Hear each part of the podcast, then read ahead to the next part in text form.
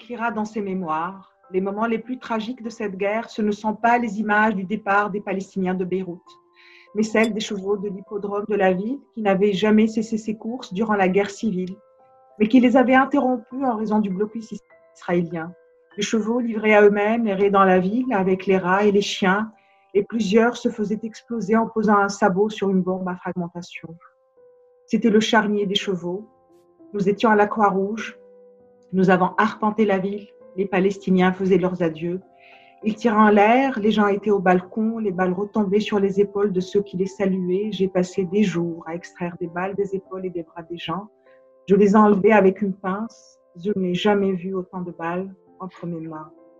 Ceci est un extrait du livre Le jour où Nina Simone a cessé de chanter, dont l'auteur est notre invitée aujourd'hui, Darina Al-Jondi, comédienne, scénariste et écrivain. Son dernier livre s'intitule Prisonnière du Levant, la vie méconnue de Maïziadeh. Bonjour Darina El-Jondi, ravie. Bonjour, c'est le plaisir est le mien et merci pour m'avoir invitée vous savez, David Aljonti de Ravi, ici n'est pas qu'une formule de politesse. J'ai été littéralement transportée par votre Le jour où Nina Simone a cessé de chanter, un livre hommage à votre père Hassem El Jondi. Qui, était ce père David Al euh, Mon père, Hassem El Jondi, euh, c'est l'homme que j'ai aimé le plus dans ma vie. C'est le seul homme que j'ai connu euh, qui euh, dit ce qu'il pense et fait ce qu'il pense. C'est un homme profondément libre, profondément laïque. Euh, cette liberté, il a, il a vécu avec ses filles, surtout, ce qui est d'habitude euh, pas le cas. On est libre avec les autres, mais pas avec les, les, les nôtres. Mhm. mon père, non. C'était tout au long. il était un, un, fanatique de la liberté, de la laïcité, c'était un journaliste, un poète, un rêveur, euh, un homme qui a rêvé de liberté, d'un monde meilleur jusqu'à la fin de sa vie. Mais c'est aussi un homme qui a passé sa vie euh, dans les prisons des pays arabes ou exilé ou en fuite. Euh, mais même avec toute cette absence, il a su donner l'amour et garder le lien avec sa famille, ses filles. Et c'est un personnage en couleur. Moi-même, il m'a fasciné en lisant votre livre, Le jour où Nina Simone. Euh, par exemple, Carlos était un ami à votre père. Il lui a même donné des photos rares pour qu'il en fasse son miel.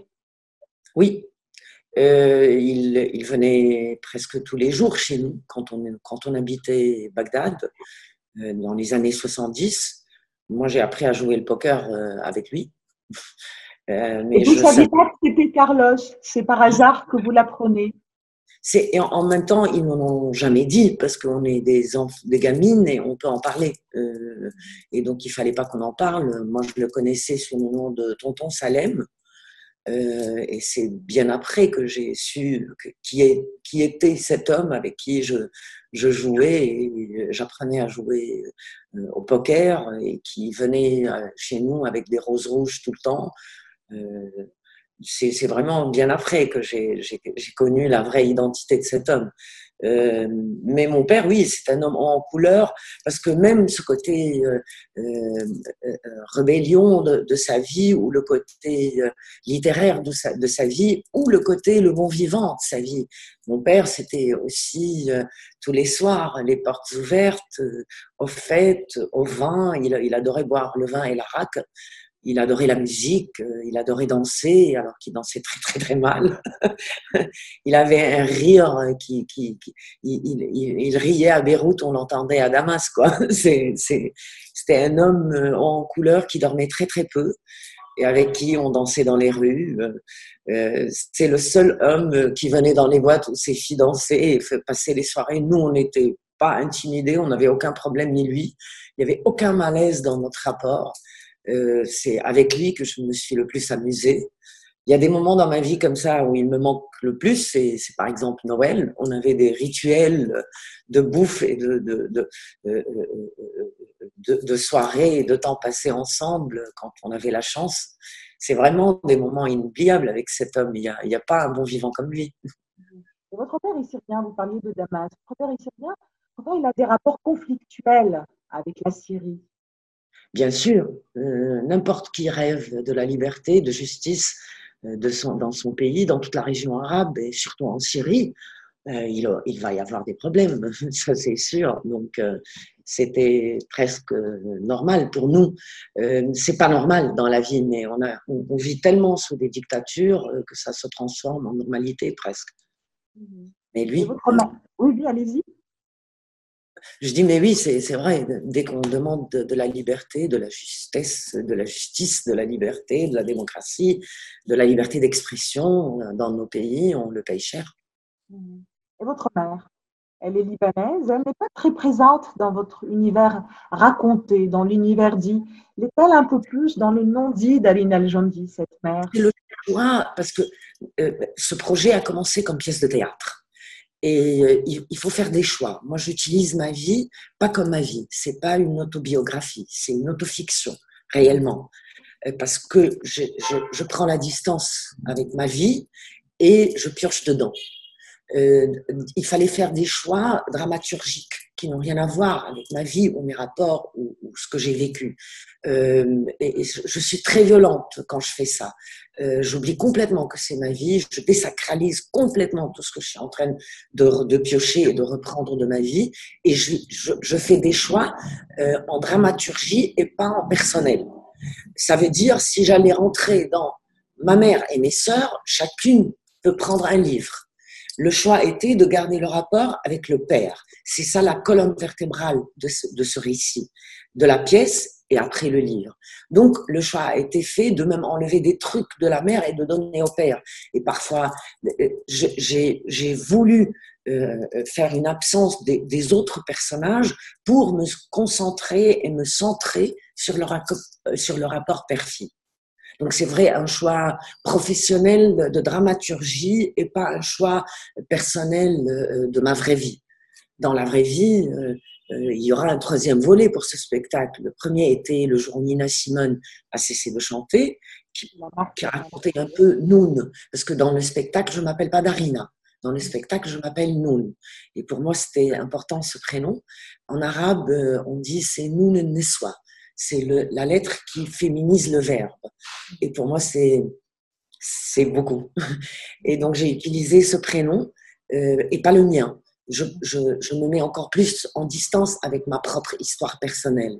Et donc, j'ai continué avec le deuxième spectacle qui s'appelle Ma Marseillaise, qui raconte nous en arrivant en France. Ouais, on va y venir, et, On va y venir, Mais Et le troisième, il y aura un troisième volet, mais est-ce que ça va être avec la mère ou bien je vais lui consacrer une œuvre spéciale à elle? Ça, c'est. Je vous posé la question par rapport à votre mère et à son effacement relatif de votre nomination, parce que quand même, il y a un effacement, mais en même temps, vous lui faites porter un lourd fardeau à la fin quand vous la rendez euh, complice de votre internement psychiatrique. Dans la vraie vie, c'est pas seulement qu'elle est complice, elle est l'initiatrice. Mmh. Dans ma, dans ma vraie vie. Euh, la vraie vie est plus dure que ce que je raconte, beaucoup plus dure.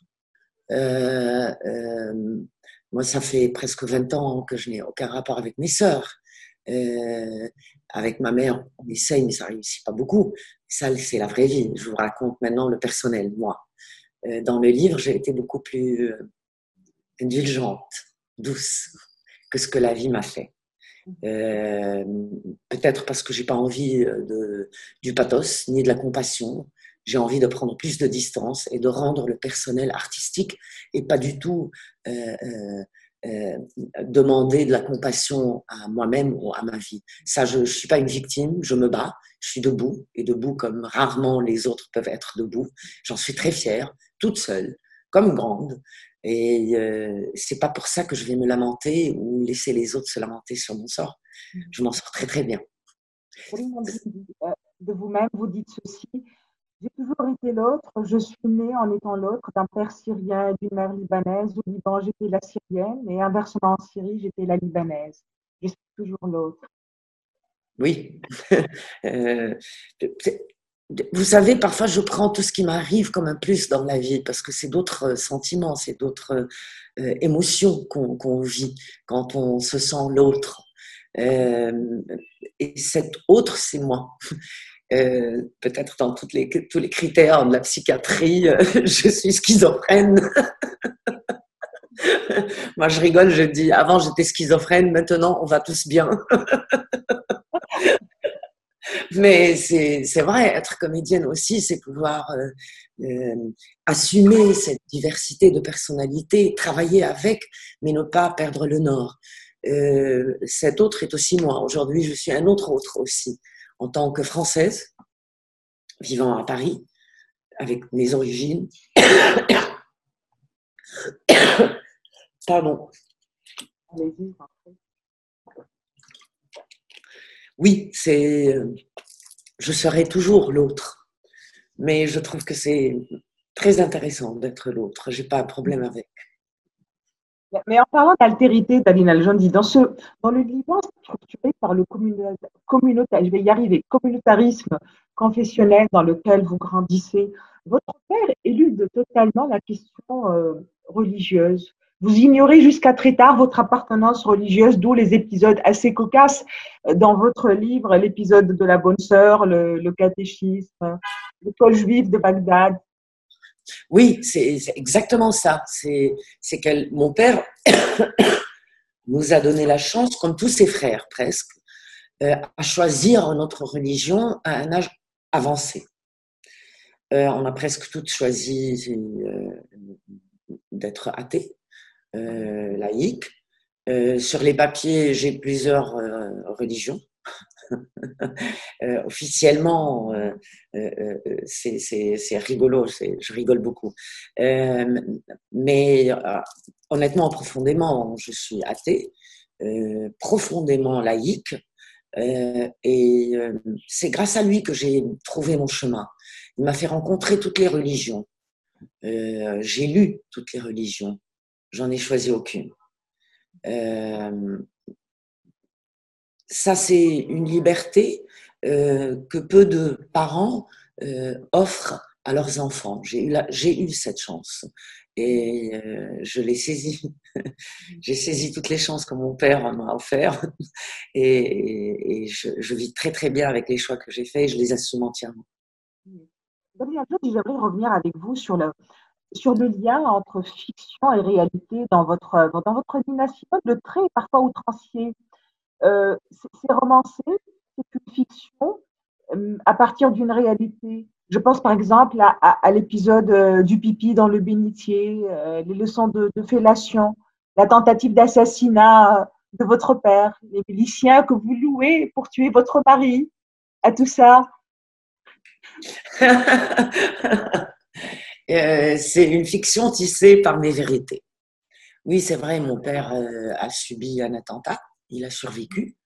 Euh, non, non, je parle de la tentative que vous ourdissez avec votre sœur. C'est. C'est. qui m'a fâchée contre vous parce que moi, je suis tombée amoureuse de votre père et je me disais, mais comment ça se fait qu'elle essaie de tuer un père pareil? J'étais gamine, je voulais tuer mon père. Je lui ai même dit après. Et lui, il en était tellement fier parce qu'il disait que moi, j'ai dépassé tout, tout, ce qui est de psychiatrie euh, en voulant vraiment tuer le père. Donc, je, voulais vraiment le faire. Quoi. Oui, on a essayé de le tuer. je rigole, mais parce que juste après, il a subi cet attentat et dans ma tête, j'étais comment j'ai pu y penser, comment j'ai pu même passer à l'acte. Et, merci la vie pour, mon échec euh, de cette tentative de, folle, d'idiote, de, gamine, de pète. Je, n'ai plus de mots pour la décrire. Mais oui, qu'est-ce que vous voulez que je vous dise? C'est vrai.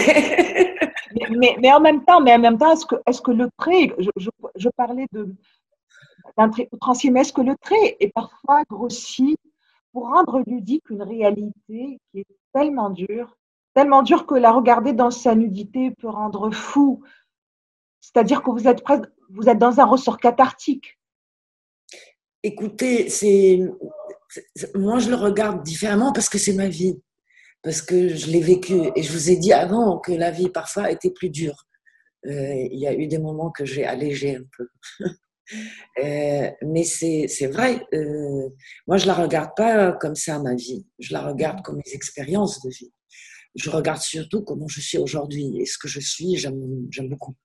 Et si c'était tous ces passages-là qui ont fait de moi ce que je suis aujourd'hui, ok, j'ai pas de problème d'avoir payé tout ce prix. Parfois il y avait des prix un peu chers, euh, j'aurais pu m'en passer, mais c'est comme ça, c'est ma vie.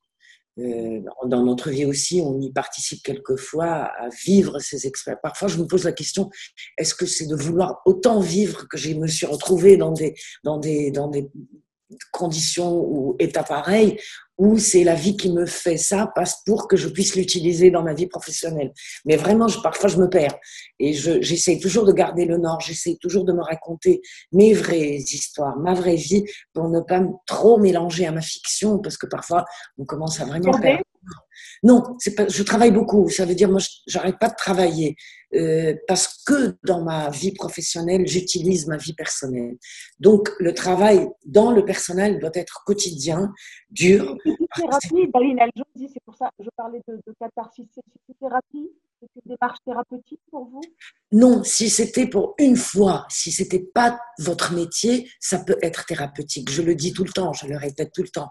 C'est une façon de travailler qui a été commencée ou, mis en, mots par Stanislavski, comme tout, tout, tout comédien dans le monde, on lit ce livre tous et on n'arrête pas d'utiliser ce nom.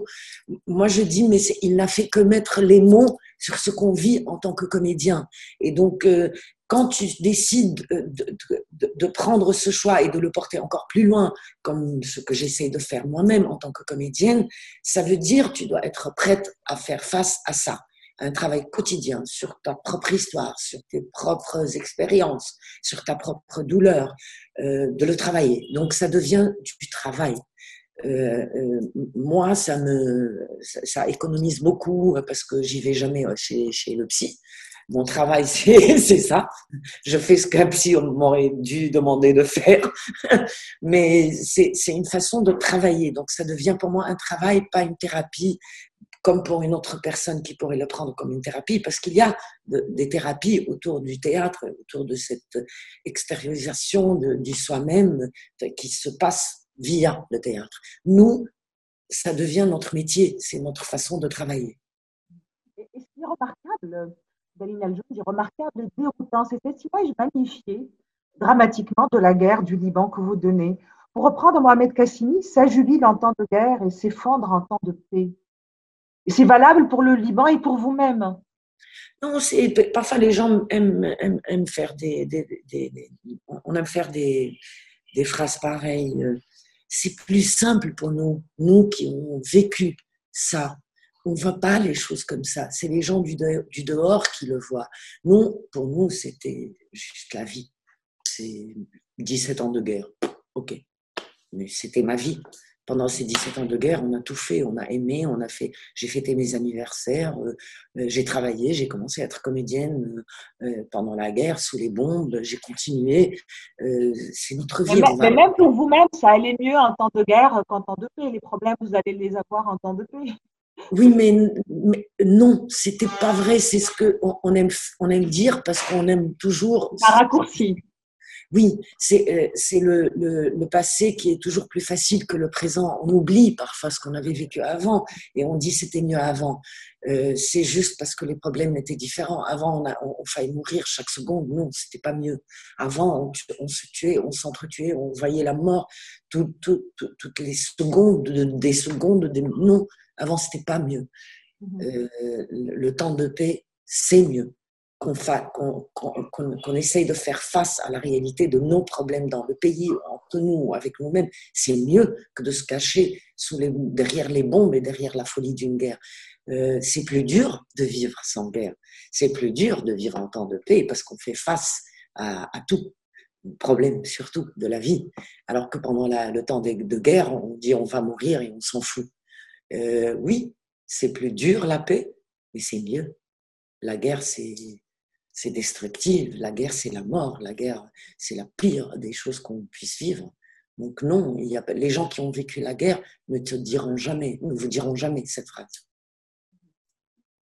remarquable aussi d'Aline Aljoun, c'est votre affranchissement. Moi, ça m'a beaucoup frappé. Affranchissement de tous les codes politiquement correct. Ainsi, vous n'avez pas peur de brosser un tableau euh, des Palestiniens, par exemple, un tableau des Palestiniens du Liban, assez éloigné de l'image d'Épinal euh, que l'on se fait euh, de tout temps dans le monde arabe. Écoutez, c'est alors que j'ai vécu toute mon enfance et mon adolescence avec les Palestiniens au Liban, et ça, ça faisait partie de notre vie quotidienne. J'ai été élevée euh, sur l'amour de mon père, euh, de la cause palestinienne, de tout ce qu'il a fait pour la cause palestinienne. Euh, la seule fois de sa vie où il a pris les armes, c'était pour la cause palestinienne. après la guerre de 67. Mhm. Et en même temps, c'était très dur pour moi pour accepter cette réalité. Si j'allais faire face réellement à la réalité qu'on a vécue, si je vais être honnête avec moi-même, si avant qui que ce soit, euh, en, en, travaillant cette pièce et après le livre, euh, j'ai décidé d'être très dur avec moi-même et violente parfois. Et donc euh, de ne pas juste décrire ce que j'ai rêvé, mais d'écrire la réalité. Cette réalité où à un moment donné, qui était vers la fin de, de l'invasion israélienne 82, qui m'a mmh. frappé vraiment.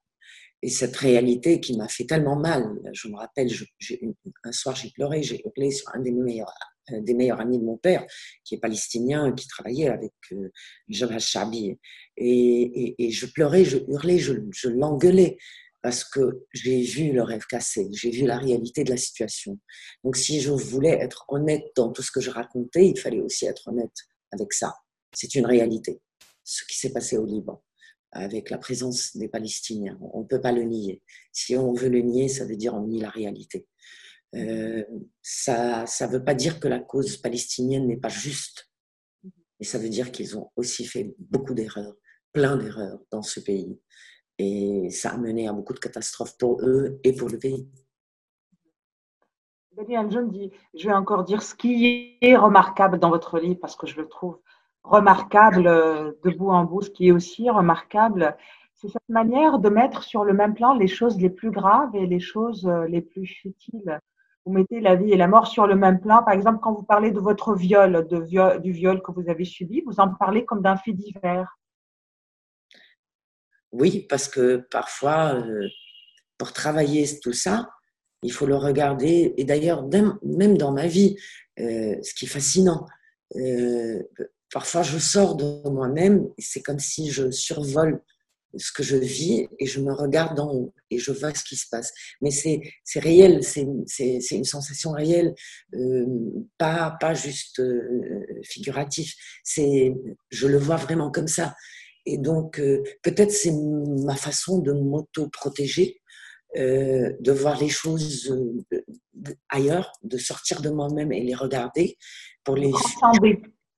Oui, et pour pouvoir les vivre et en parler après, je ne sais pas. Hmm, mais c'est comme ça que je le vis.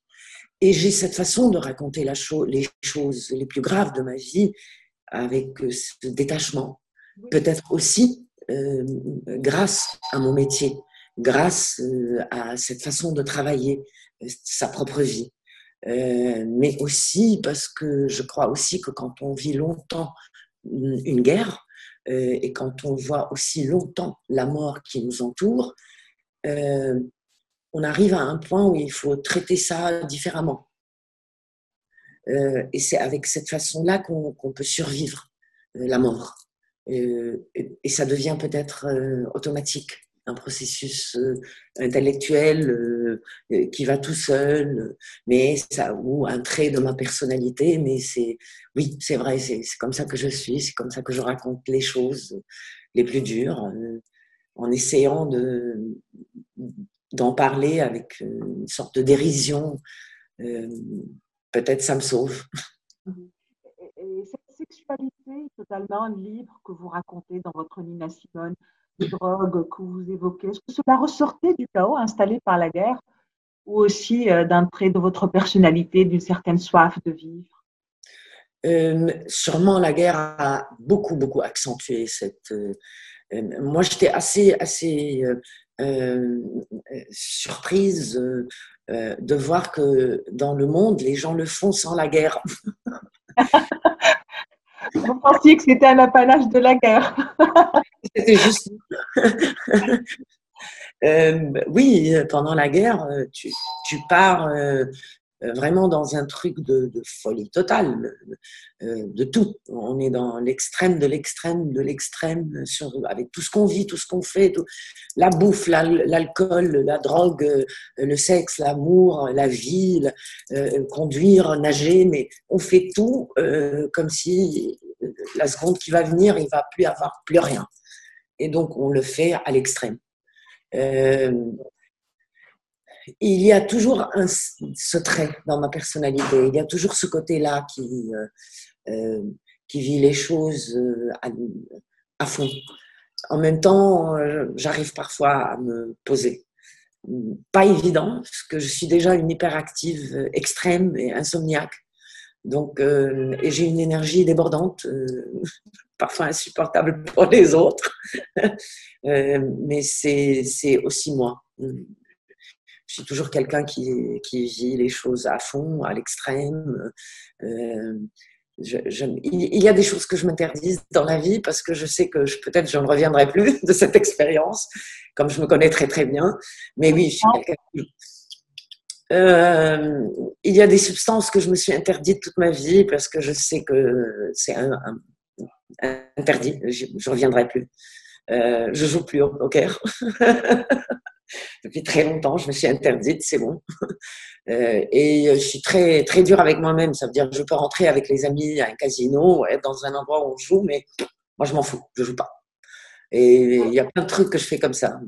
Je ne veux plus conduire. Depuis 20 ans maintenant, je ne conduis plus. Un point commun que nous avons. oui, donc euh, oui, je, me fais des trucs comme ça, des interdictions. Euh, oui. Et la violence, la violence, Daniela est-ce que vous arrivez à canaliser? Parce que dans votre Nina il y a beaucoup de violence. Même les rapports amoureux euh, sont violents. Vous êtes violenté. vous violentez vous-même? Non, avec les années, j'ai appris non. je veux pas de la violence et qu'il y a un, soupçon de truc, je m'en vais très, très, très, très, très, très, très loin. Je veux pas de ça dans ma vie. Euh, au, contraire, je ne supporte plus la violence, euh, ni émotionnelle, ni amoureuse, ni sociale, ni rien. Euh, je ne peux pas supporter ça et je deviens très agressive. je ne peux pas. Je peux pas voir la violence ni physique, ni émotionnelle, ni sociale, rien. Je, refuse les rapports dans, dans, la violence. Non, je ne veux pas. J'en ai eu tellement dans ma vie, j'ai payé. J'ai droit à un peu d'amour et de paix, de tendresse et de douceur. Pour la fin du livre, Nina Simone, le jour où Nina Simone a cessé de chanter, votre famille vous fait interner dans un asile psychiatrique. Et dans le livre, l'acte paraît saugrenu car rien ne l'annonçait. Vous êtes sur la piste de danse, vous montrez vos seins, et là, il y a la camisole de force. Est-ce que dans la vraie vie, c'était aussi gratuit, aussi saugrenu c'était pire parce que euh, moi, j'ai cette habitude, parfois, quand, quand j'aime danser, j'ai quelques verres, euh, je monte les seins.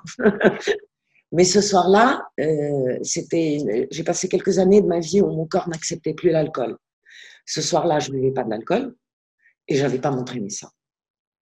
Donc, c'était vraiment encore beaucoup plus grave. c'était pour rien. c'était encore plus gratuit que ce que je leur raconte dans le livre. J'ai ajouté des trucs pour le rendre un peu plus euh, acceptable dramaturgiquement.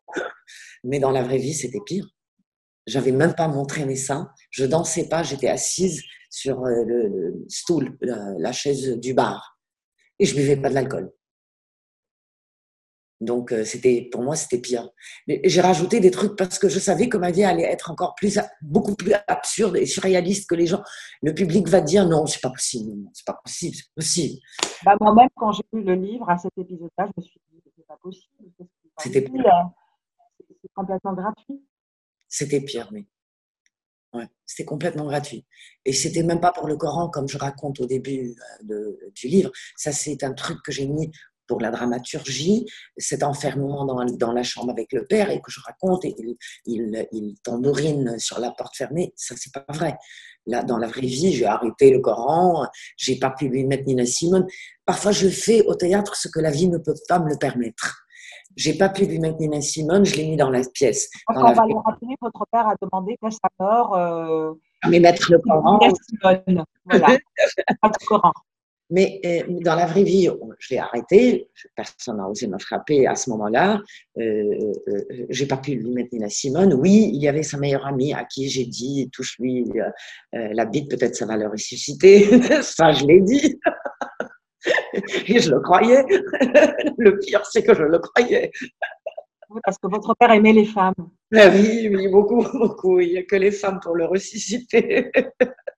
Mais donc, dans la vraie vie, euh, euh, euh, l'acte de violence et de l'internement est survenu 55 jours après la mort de mon père. C'était pas direct. Mm-hmm. Mais encore une fois, pour les raisons de la dramaturgie, j'ai changé, j'ai changé beaucoup dans, dans la chronologie de ma vie pour servir la pièce. Donc ma vie était en train de servir l'histoire que je raconte sur scène et pas vice versa. Daniel, de votre première partie de vie, vous faites un spectacle, quand Nina Simone a cessé de chanter, un spectacle qui aura, qui un très grand succès en France. Était juste un hommage à, votre père qui, avant de mourir, notera l'échec de son rêve d'un Liban laïque, progressiste, de gauche, libertaire? Dans la vraie vie, lui, il ne voyait pas l'échec, il croyait encore. Il croyait vraiment jusqu'à sa mort. Et moi, je, j'étais, mais je comprenais pas. Je dis, mais comment tu peux encore y croire? La seule chose qui m'a fait douter, c'est parce que dans la vraie vie, euh, il n'y a jamais eu de conflit réel entre lui et moi pour l'histoire de comment tu m'as élevé, comment tu m'as éduqué à papa. Jamais. Dans la vraie vie, c'est lui qui m'a conseillé de partir. Donc j'étais partie une première fois en 99 et il m'avait dit surtout ne rentre pas si je meurs, parce que je serai plus là pour te protéger. Je ne croyais pas, je croyais pas, je ne comprenais pas ce qu'il disait parce que je ne voyais pas. Et, c'est là où je me doute, où je dis peut-être qu'il a vu que euh, c'est aller plus loin dans, dans l'autre direction que ce qu'il nous souhaitait pour nos pays. Euh, peut-être à ce moment-là, il, il a vu, mais il croyait encore que c'est possible. et ça, ça me dépasse. Parce que moi, j'ai bien avant lui, j'ai compris qu'on est irrécupérable. C'est générationnel, je pense. Il y a une génération d'optimistes euh, indécrottables. J'espère, mais moi, c'est pire. C'est pas, c'est pas juste nos pays. Moi, j'y crois pas dans l'être humain.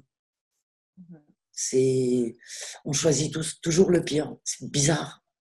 On a le, le, meilleur et le pire, et on choisit le pire. Je ne comprends plus. Donc euh, oui, j'ai presque plus confiance euh, que en moi-même, et presque.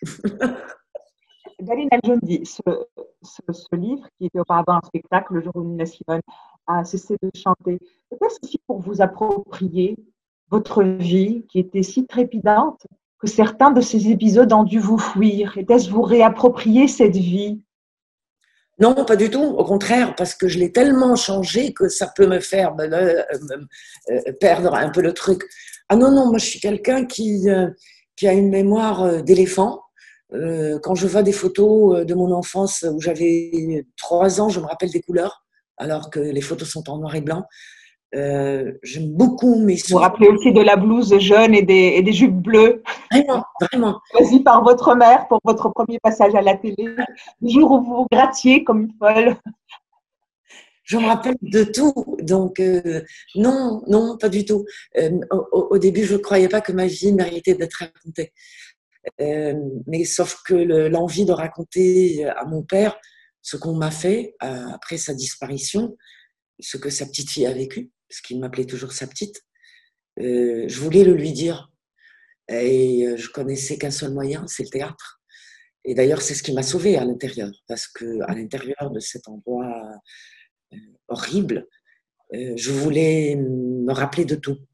Je me, moi, j'ai une mémoire de photocopieuse. Je, regarde, je voulais apprendre tout ce que je voyais. Je voulais rien oublier.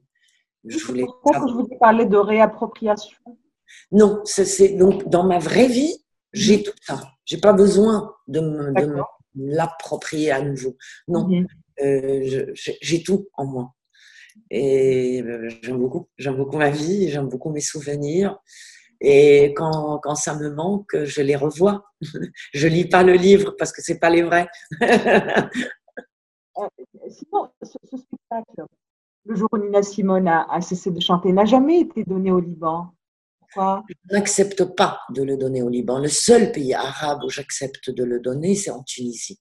J'en ai eu même, euh, euh, on, a, on, a, on, a, on, a, essayé plusieurs fois avec mon ami Lahbib El euh, de venir présenter le jour Nina Simone dans son théâtre. Euh, et il y a eu des problèmes à ce moment-là. En Tunisie, on a été obligé d'annuler alors qu'on a été annoncé. Mais le seul pays arabe où je peux euh, jouer le jour Nina Simone, ça serait la Tunisie et pas le Liban. Le Liban, je vais jouer à mes propres bourreaux, je comprends pas.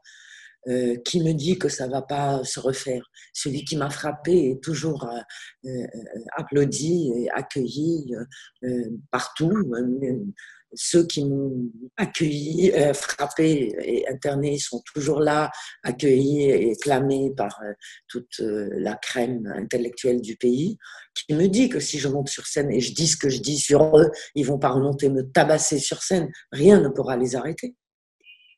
La première fois, personne ne les a arrêtés. La deuxième fois, pourquoi? Ça serait pareil.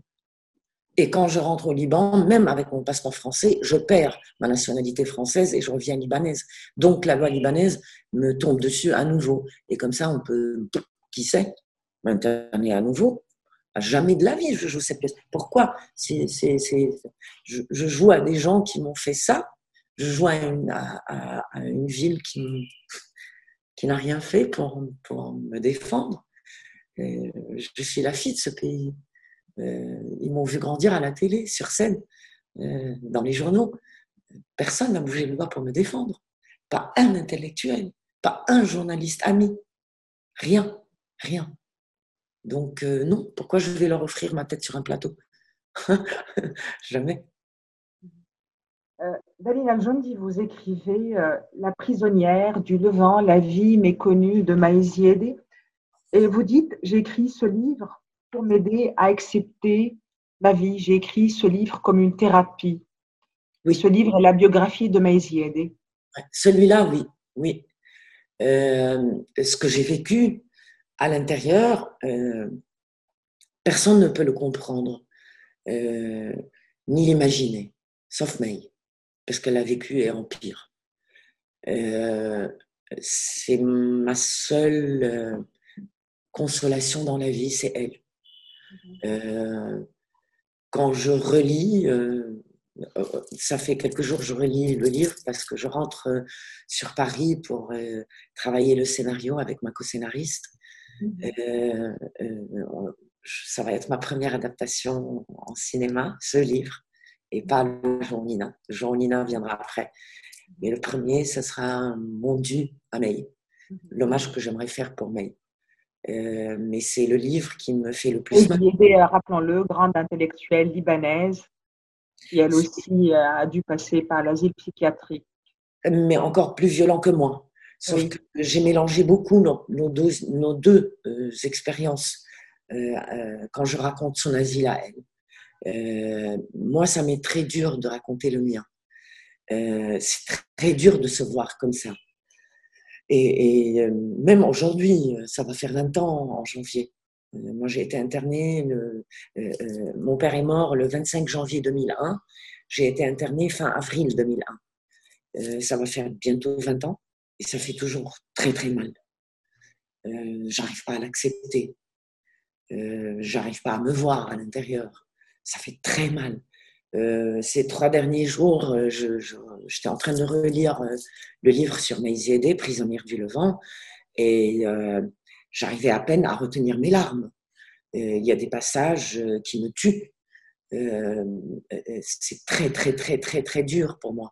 moi, je vais réaliser ce film, mais je vais aussi jouer la dernière partie de May, donc la partie asile. Et ça va être une partie de jeu très, très dure pour moi.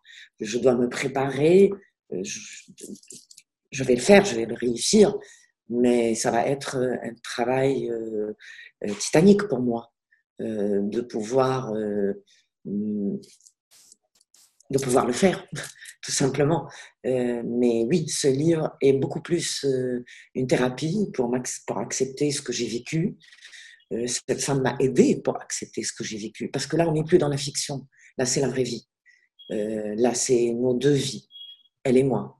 Mais c'est, les gens ne peuvent même pas imaginer ce qu'on a vécu à l'intérieur. Et quand vous dites nos deux vies, à elle et moi, le parallèle ce, qui vous est arrivé à vous, né en 68, et à Maï, qui est née en 1886, est frappant. Les femmes euh, trop libres dans nos sociétés seront toujours psychiatrisées de l'épithète euh, hystérique à l'asile. J'en ai peur, hein, parce que euh, j'ai écrit ce livre en, en disant que j'aimerais qu'un jour, il n'y aura pas une autre fille qui viendra dans 50 ans écrire mon histoire, ne pas raconter ce qui lui est arrivé. J'ai besoin que ce cercle vicieux se casse. J'ai besoin que cette chaîne explose. Euh, dans ce film que je vais faire, mon but est de changer la loi en France, euh, qu'il n'y aura plus la loi d'internement familial, parce que cette loi existe encore en France. Donc, comme au Liban. En Tunisie, mais partout dans le monde, elle existe pour protéger. oui, soi-disant les familles. mon but. Comment pour protéger la personne d'elle-même, des fois. Oui. C'est un peu délicat. Oui. Euh, moi, je l'ai subi. Euh, j'ai vu les femmes à l'intérieur. Il y a très peu qui sont vraiment malades, qui ont besoin de, soins médicaux. Et je ne crois pas que dans ces lieux-là, on est en train de leur donner les soins qu'il faut. Au contraire, on est en train de les casser. Et dans nos pays, je ne crois pas qu'il y a des endroits euh, faits pour reconstruire ou pour soigner des gens qui ont des problèmes mentaux. mais, mais au contraire, on les détruit complètement. Donc, euh, si on ne change pas ces lieux-là, euh, au moins qu'on essaye d'abolir euh, des, lois injustes, dont cette loi qui est de l'internement familial, que je ne comprends pas. Donc, mon but de, ce film aussi, c'est comme j'ai changé une loi avec mon spectacle Ma Marseillaise. On va y venir, on va y venir vers la fin. Pas changer encore une loi avec mon premier film. Moi, mon but, c'est que cette loi n'existe plus en France. Euh, peut-être que dans les autres pays qui copient beaucoup des lois françaises, ils vont finir par copier aussi euh, l'abolition de cette loi. Sabine dans cette biographie, la biographie de Maïsie, euh, vous écrivez avec des mots simples, comme si vous parliez à vous-même. Oui, parce que c'est aussi moi. C'est un choix C'est un choix délibéré C'est un choix, mais c'est aussi moi. moi, j'écris comme je joue et je joue comme je vis. Mhm. Donc, euh, je ne sais pas être Voltaire, moi. Moi, je raconte des histoires, je les raconte comme la comédienne raconte. Euh, c'est la comédienne qui m'a poussée à écrire. Euh, et donc, j'écris comme je joue vraiment, et je, et je, joue comme je vis. Donc, c'est très mélangé, mais c'est dans la simplicité, comme, comme j'écris pour la scène. J'essaye pas d'impressionner. Euh, je ne crois pas que mes mots sont plus importants que l'histoire que je raconte.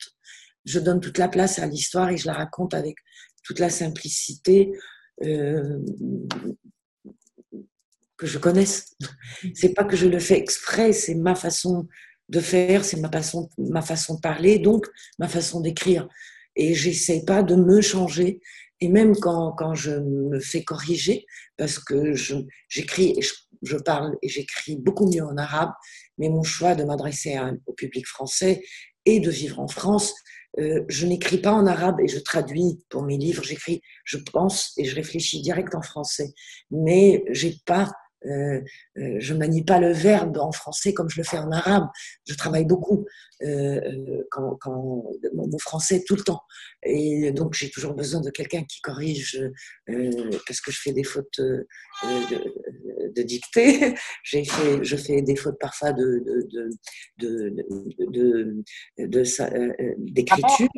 Oui, parfois. Ah ça s'améliore beaucoup maintenant, mais quand même, il y a, euh, je donne à quelqu'un à corriger avant que je ne le passe à mon éditeur parce que je préfère comme ça. Mais je travaille beaucoup ça. Donc, et j'essaye pas, je, demande toujours à la personne qui corrige, s'il vous plaît, n'essayez pas de faire euh, une écriture euh, littéraire qui ne me ressemble pas. S'il vous plaît, ne changez rien. Corrigez mon texte sans rien changer. C'est mon texte, j'assume, c'est moi, c'est comme ça que j'écris. Daniel Jones, en 2012, vous donnez une autre pièce de théâtre, Ma Marseillaise, et c'est finalement cette pièce et un article au Monde qui vont vous valoir la nationalité française. Oui, encore une fois, le théâtre. Grand la loi. Oui, c'est le théâtre qui me sauve toujours et encore une fois, il me sauve parce que je passais des années, ça faisait depuis 2005 euh, que je suis en France et que je paye mes impôts et que je travaille et que je présente les papiers pour avoir la nationalité.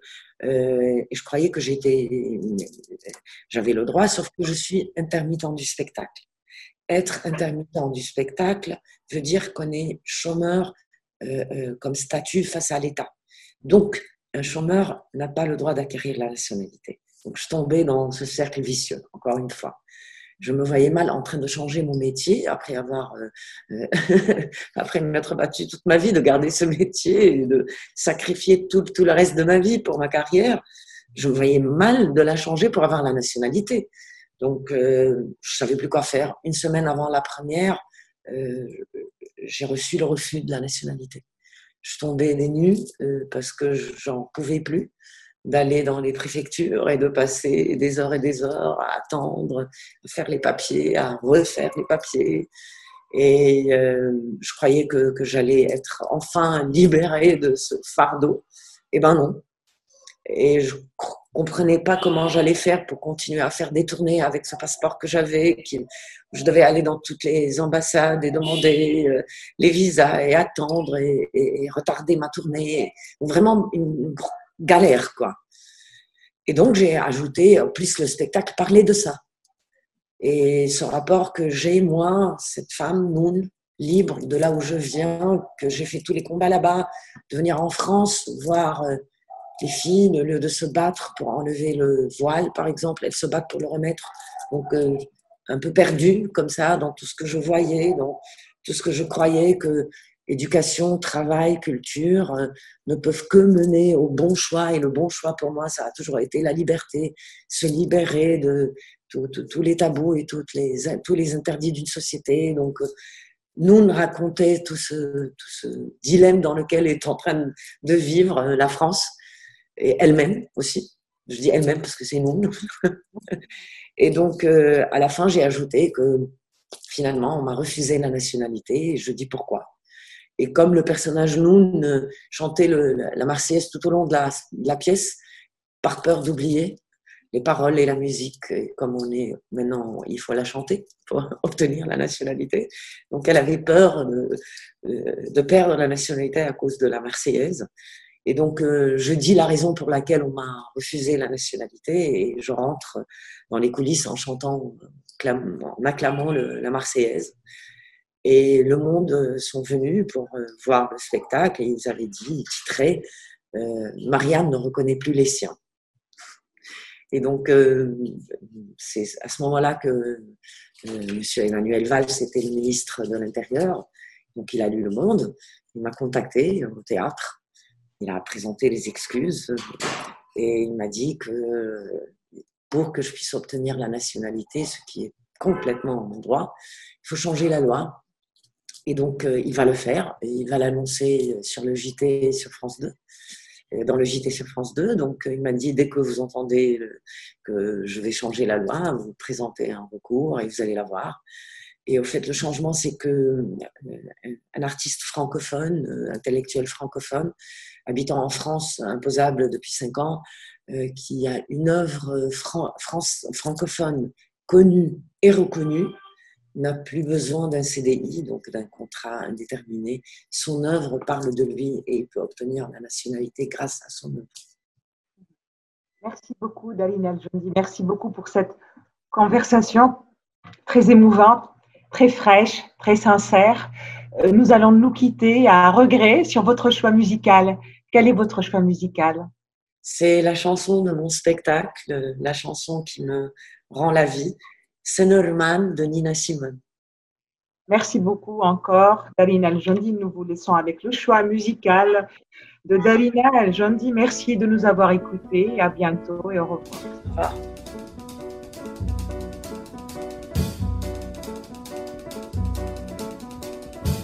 Cinnamon, where you gonna run to? Cinnamon, where you gonna run to? Where you gonna run to? All on that day, will I run to the rock?